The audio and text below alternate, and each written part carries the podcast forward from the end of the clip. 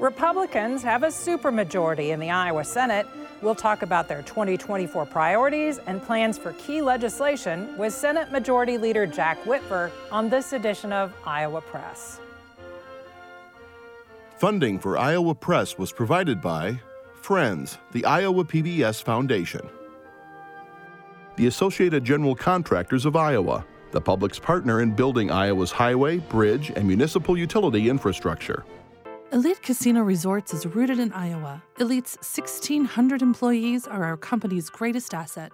A family run business, Elite supports volunteerism, encourages promotions from within, and shares profits with our employees. Across Iowa, hundreds of neighborhood banks strive to serve their communities, provide jobs, and help local businesses. Iowa banks are proud to back the life you build. Learn more at iowabankers.com.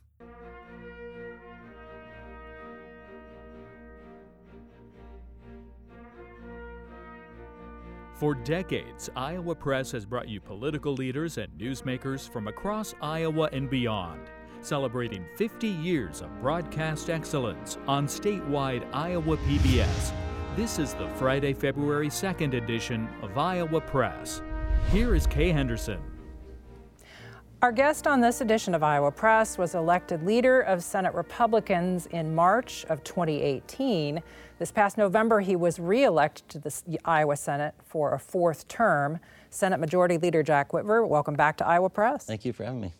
Also joining the conversation, Stephen Gruber Miller of the Des Moines Register and Katerina Sostaric of Iowa Public Radio.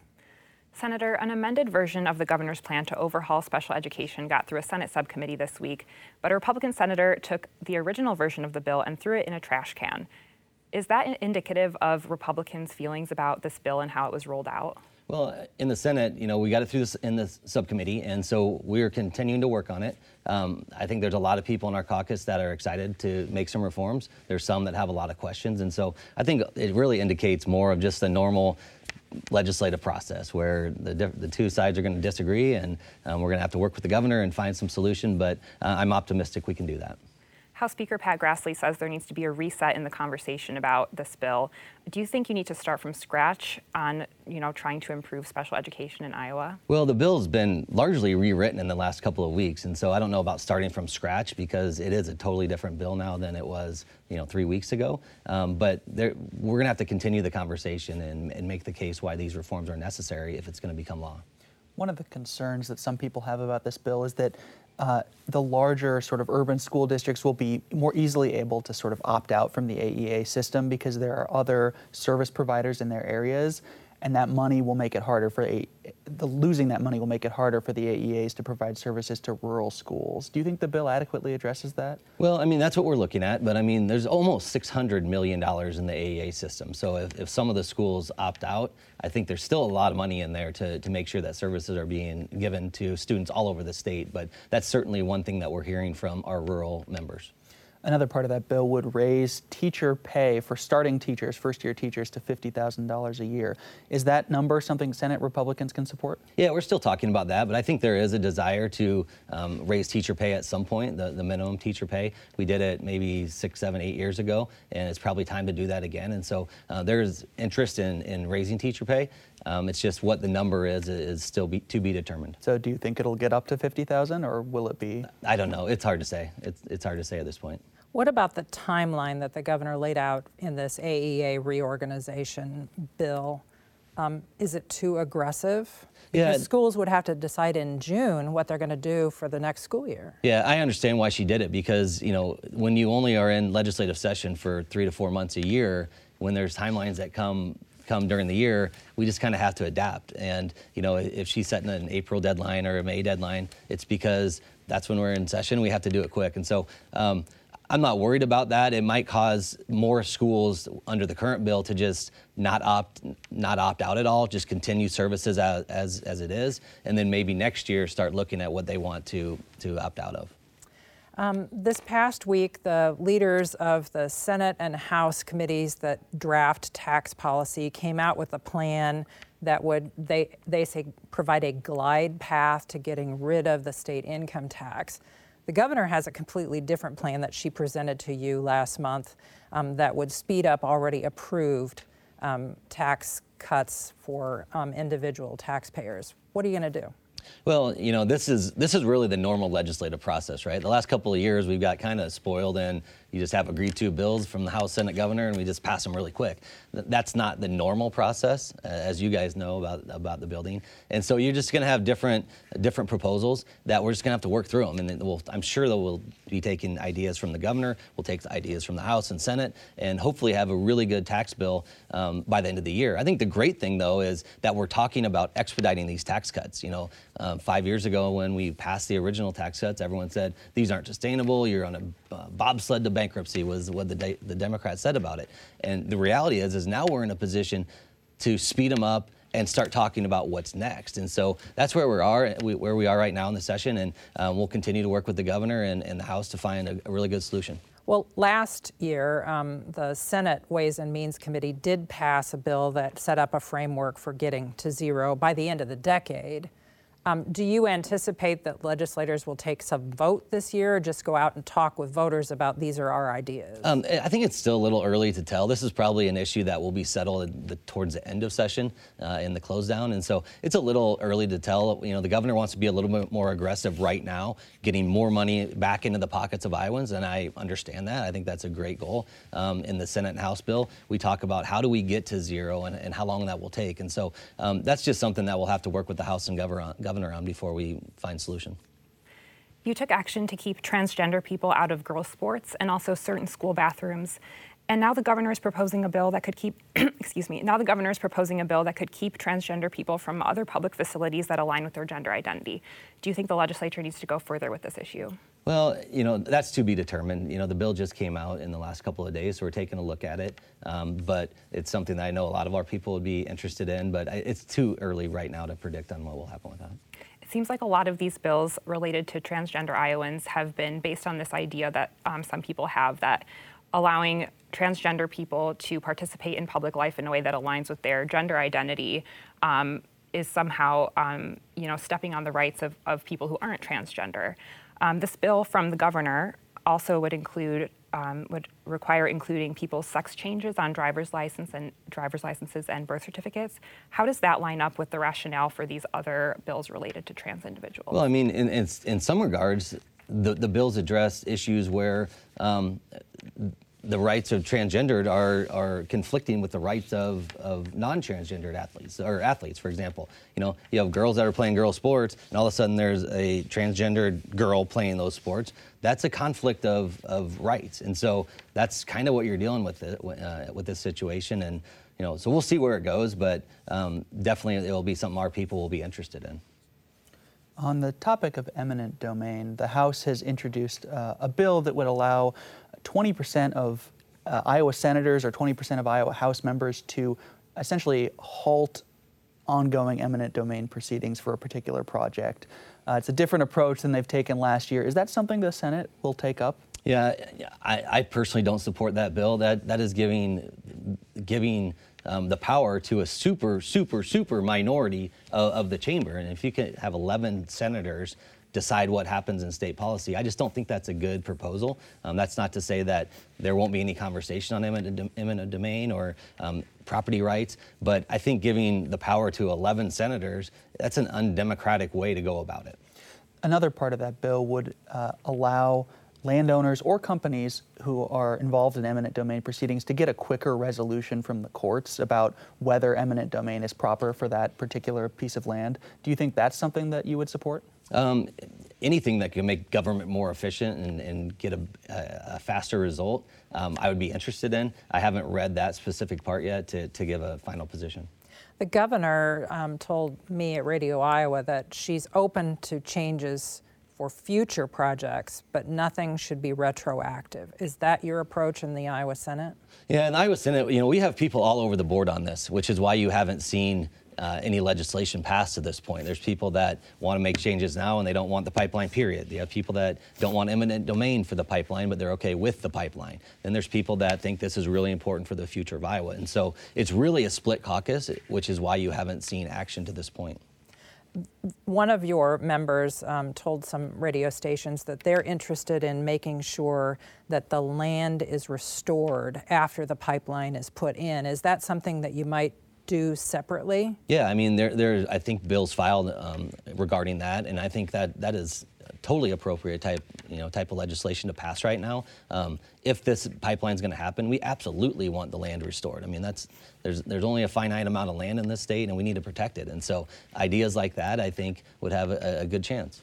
Um, Senator Whitver, you played football at Iowa State University, and you did probably not use your smartphone. Did you have a smartphone to I play don't think bets? they even existed at that point. so, what is your view of the Depart- of the Division of Criminal Investigation investigating the gambling on the part of male athletes at Iowa State and the University of Iowa? Yeah, I mean, this is a complicated issue, and we're still trying to get facts that come out of it. And I think ultimately you're going to see most of those facts come out in a court case. Probably, it sure looks like the athletes are going to sue, and a lot of those those those facts of the case will come out in that lawsuit. And so, um, certainly watching it um, very intently um, especially to see if we need to change anything. But it's a complicated issue because it's not just the state of Iowa. You know, the only punishment from the state of Iowa on any of these athletes was, you know, a five, six hundred dollar fine. The other part of it is the NCAA and the punishments that come down from the NCAA for any of these violations. And so uh, it is complicated. Certainly watching it close to see if we need to do anything. What, what do you envision doing? well, I don't know yet. I mean, um, if there's violations as far as um, the constitutional rights of the members, we, we may have to do something. I don't know. But um, like I said, largely this is going to be sorted out in the courts.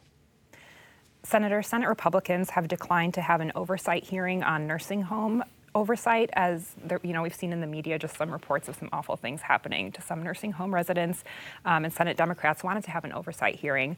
If you're not going to have that sort of hearing um, what will you do to improve oversight at nursing homes in iowa? Well we're, we're working with the department talking to the department all the time and if you hear issues we're bringing it up with them. We're seeing what we can do better. Um, there's not really a more regulated industry there's very few more regulated industries in the state of Iowa than the nursing homes, both at the state and the federal level. So um, I think there's proper oversight on the nursing homes right now. The House has been advancing a bill that would allow people to have cameras in their nursing home rooms so that you know their families can check in on them, things yep. like that. Would you be open to advancing that in the Senate? Yeah, I, I, think it's an interesting concept that we're willing to look at. Um, depending on how it's written and how it works, and if, if people have an uh, ability to opt out, not everyone wants a camera in their room all the time. And so there's some privacy issues that go on here too. So interested to see what they're going to do with this bill, but um, don't have an opinion yet. On the issue of immigration, the Senate has several years now passed a bill that would require businesses to use the e verify system to check whether their employees are in the country legally. It's never passed the House. With all the attention on immigration this year and the presidential election coming up, do you think this is the year that it could get done? Well, I know we have a bill that is alive. I think it's through subcommittee and maybe even through committee at this point or, or, or close to. And so in the Senate, it will, it will be a live round. Um, I, am not positive. You know, when we when we filmed this, I haven't looked at everything that happened all week, but I think the House might have had a subcommittee on it, and maybe it didn't pass. And so if it doesn't pass the House, you know, I don't know how, how much further we'll go, but um, it's something that our caucus has been interested in for five or six years. Um, but a lot of it's going to be determined by the House. And businesses pretty much every year when the bill comes up raise issues with implementing that system. They say the e-verify system has uh, accuracy issues. Um, that those haven't been improved at the federal level yet, so they don't support impro- uh, implementing it at the state. I mean, is there anything that you could do about that? Well, I could tell you, I've, I've owned a business that that used E-Verify, and we had to um, in the business, and it worked fine every time I've used it. Probably with 100 employees or more, it worked perfect. And so uh, I'm not as worried about that. Uh, I am sympathetic to the, the arguments that government, you guys are putting so many rules and regulations on us. We don't need one more, and that is an argument that uh, some of the businesses are making. Um, they say we we don't hire illegals, we never have, and but now we still have to go through this this whole process. And so I'm sympathetic to that, that argument, but no, going through this process before, it's a very very quick process. It takes probably a, a minute or two to get it done. So I don't think it's overly burdensome. There's also a House bill that would say uh, that undocumented students would not qualify for in-state tuition at the state's regent universities or community colleges. Do you think that would have support in the Senate? Um, I, I, think it have a good chance. And frankly, I was a little bit surprised to read that. I didn't know that they, they were getting in-state tuition, and maybe that's just an oversight by me, but it's something I didn't know about. And so I wouldn't be surprised if, if our members started looking at that. Um, the Regents institutions have made changes in regards to diversity, equity, and inclusion programs. Are those sufficient, or do you expect to pass some sort of legislation? I know there's people talking about whether we want to codify the, that DEI proposals that have come from the regents. I don't know that anyone's talking about going further. I think that largely the regents have done a, a good job on everything in, in, in, the last couple of years, but this is an area that they, they took to heart. They went and, and really put together a good uh, DEI plan. And so I think any conversation will be about whether we codify that or we just leave that in the department rules. Moving on to another subject, you have a colleague in Brad Zaun who has tried for the past 13 years to either outlaw traffic cameras or regulate them. He's persistent, yes. What will the legislature do in 2024? I don't know. I mean, um, in the Senate, we have passed a bill to ban, we have passed a bill to regulate, we've passed all kinds of ideas over the last couple of years. Um, this year, it seems like they're partnering up um, a ban with the hands-free legislation. I don't know that that usually works because you get two issues that people are split on, and then it's hard to match together the, the 26 votes that you need. Um, but there, you know, Brad has been very persistent on this, and there is a, a decent amount of support in our caucus to, to ban the traffic cams, and so um, I wouldn't be surprised to see those bills come forward. There was the tragic school shooting in Perry earlier this year, um, and you know people have been calling for some kind of action. People may disagree on what that should be. It seems like you know Republicans in the Iowa legislature don't want to take action on guns, um, but there has been also conversations about school safety. Um, what will Senate Republicans do this year to, you know, tackle that issue of making schools safer so people don't have to worry when their kids are going off to school in the morning? Yeah, in the last in the last I don't know 18 months to two years, I don't know the exact time frame. The governor has put forward 100 million dollars um, of federal money to school safety and put it out there. The schools had to come back with safety plans and um, show the state what they're doing for the for the safety of the school, and then they get they get grants to implement those. Um, not that many schools have actually done that to this point, and I think that's the number one focus is getting those school safety plans finished, getting them approved, and getting them implemented. And I, I think that's what Senate Republicans will focus on because there is $100 million ready to be implemented to make our schools safer, and, and I think that's what we should start with. How do you speed that up? Well, I mean, it's largely on you know urgency from the schools, and so talking to the schools, I assume the Department of Education will talk to schools on the tragic situations like we just had in Perry. Hopefully, would encourage people to to speed that up if they could. Mental health is also a big topic when it you know that people talk about when it comes to school shootings. Um, the governor has proposed merging substance use disorder districts with mental health regions and creating this whole new behavioral health system. Do you think that will help mental health and children's mental health? Will that help prevent, you know, tragedies like this in the future? Yeah, I mean, one thing we know is we always have to continue working on mental health. Like, you don't just pass a bill and, and solve the problem with mental health. And, you know, I got to give the governor a lot of credit on this issue. The very first speech she gave as governor, she got sworn in, went to the rotunda of the Capitol, gave a speech, and she pr- proposed the first children's mental health program in the history of our state. We didn't have a children's mental health program. Um, but you can propose it, you can you can pass it, but you still have to continue to work on it, fund it, implement it. And so um, uh, we're going to continue to do that. We'll continue to increase funding every year, like we have been. It's, it's actually automatic in the in the legislature. It's not like every other appropriation where you have to go in and decide if you want to give more money. It's an automatic increase for mental health. But it's something that's really important, and um, I know that we've taken a lot of focus on the children's mental health aspect. Hospital officials say they still have people who are in emergency rooms waiting for a psychiatric bed, and the system that the state set up to help them find an opening somewhere just isn't working. Is that a focus of something that you need to fix in 2024? Yeah, I mean that's something that we need to continue to work on. You know, that's been a problem for forever. It's not something that's happened in the last couple of years, and we need to continue to work on it. And, and we've tried. Um, and like I said, this is a, an issue that you're not going to pass a bill and solve it all. We need to continue to, to work on it. The governor has proposed this year uh, extending postpartum Medicaid coverage for new mothers to a full year after giving birth. Uh, currently, Iowa offers just two months of Medicaid coverage. The governor's proposal also suggests lowering uh, the ceiling for who can qualify for that, so less people would get coverage, but they would get it longer. Is that uh, something the Senate sees as the right approach? Well, in the Senate, we have passed a version of, of, of this proposal a couple of times, and um, it hasn't passed the House to this point. And so it's definitely something our members are interested in. I know Mark Costello, um, our, our chair in this area, is really interested in it. He's passed that bill, I think, twice now. And so um, I would imagine the Senate's going to be interested in some sort of proposal. I don't know exactly what that will be yet. Would they be okay with lowering that income threshold? Oh, I haven't had that conversation with them, and so it's a little early to predict, but I know it's something that they care about and are interested in. In the middle of the 1990s, the Iowa House narrowly passed a bill that would have reinstated capital punishment for a limited number of crimes in Iowa. It failed in the Iowa Senate. You have some Senate colleagues who are proposing a bill that would reinstate capital punishment in Iowa. Is that going to happen? You know, this is something that has been a, a part of the conversation since we took the majority eight years ago. Um, there is a, a, pretty sizable amount of our caucus that would like to reinstate that for very limited purposes, whether it's murder, uh, rape and murder of a kid or police officers.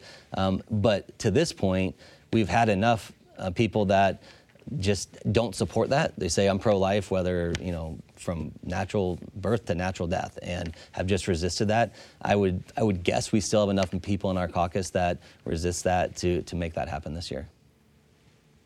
Um, also, the governor has proposed um, a bill that would require the Secretary of State to comb through land records and determine if there are secret ways, loopholes that federal governments and foreigners have used by being part of a U.S. corporation to buy Iowa farmland. Current law prohibits foreigners from owning more than 320 acres. The report that in the governor's bill that would be required from the Secretary of State would keep that information secret and share it with you as legislators and the governor. Do you think that that information should be public? Um, I don't know. We haven't talked enough about it. I, I, know there's interest from our people to continue to work on these land laws. Um, I do know Iowa has some of the strongest laws uh, related to foreign ownership of any state in the country. So I think we're in pretty good shape. But um, the governor continuing to push on that, I think, is something that our members are interested in. I think Iowans are interested, especially uh, with the national security aspect. And so um, I'm not sure. I'd have to look at, the proposal and the privacy of it. But as far as the overall proposal of continuing to um, to protect that from from foreign ownership, I think we're definitely interested in that. Looking ahead to this year's elections, um, Senate Democrats say that they're going to tell voters that you are too extreme on abortion. Um, will that hurt you in the November elections? Yeah, I, am very confident going into the, the 2024 elections. We've had several good cycles in a row now. We went from 24 to 29 to 32 to 34. I mean, at some point you can't keep growing. There's only so many seats that we can get. But um, I think we've had a message, um, especially on the economy, that Iowans believe and they see the results. I mean, Iowa is, is probably in, in the strongest position um, maybe it's ever been in. And we have the biggest surplus we've ever had. And so um, we're going to tell our story. We're proud of our story. Um, we're proud of our story that, you know, uh, of what we've done in the majority and we, what we've done with the trifecta. And I feel very confident about the elections this year. So you think voters won't be voting based on abortion rights? I mean, some will, of course, and but I think uh, you know voters vote how they you know how they end up voting for a lot of different reasons. But overall, if you take the big picture of what Republicans have been working on and pushing the last eight years, um, uh, voters have rewarded us, and I think they're going to continue to. The Iowa Secretary of State has a bill that would uh, essentially limit the grounds for challenging a presidential candidate's place on the ballot in Iowa. Uh, this might preclude people going through the ballot challenge process to President Trump, for instance, on 14th Amendment grounds like we've seen in other states. Will that bill get assigned to a committee or get a hearing in the Senate? Um, I would guess it would get a, a hearing, yes. Um, I don't know enough about the bill, but what I do know about the whole presidential election, it's become so um, politicized. And I know it's a political campaign, that's what they do, but um, the, the means that they're trying to use to keep President Trump off the ballot, from running again, from becoming president again, uh, is something that our voters are concerned about. And so um, I'd be very interested in, in that bill coming down from Secretary of State. Are you publicly endorsing President Trump as he seeks reelection? Yeah, I think it's pretty pretty apparent at this point that he's going to be the nominee. Um, would publicly endorse him today or anytime. Um, I think he's our best chance to win this election this year and have no problem doing that. What about Jack Whitver? Do you intend to seek some other office once this current term I is still have three years on this term, and um, you know I like what I'm doing right now. I think we're making a difference what we're doing, and so uh, you know this election coming up is going to be big for the the presidency, but it's big for for some of our members and in our caucus, and so I've been staying focused on that. Well, Jack Whitver, thank you for being on this edition of Iowa Press. Thank you. You can watch every episode of Iowa Press online at iowapbs.org. For everyone here at Iowa PBS, thanks for watching.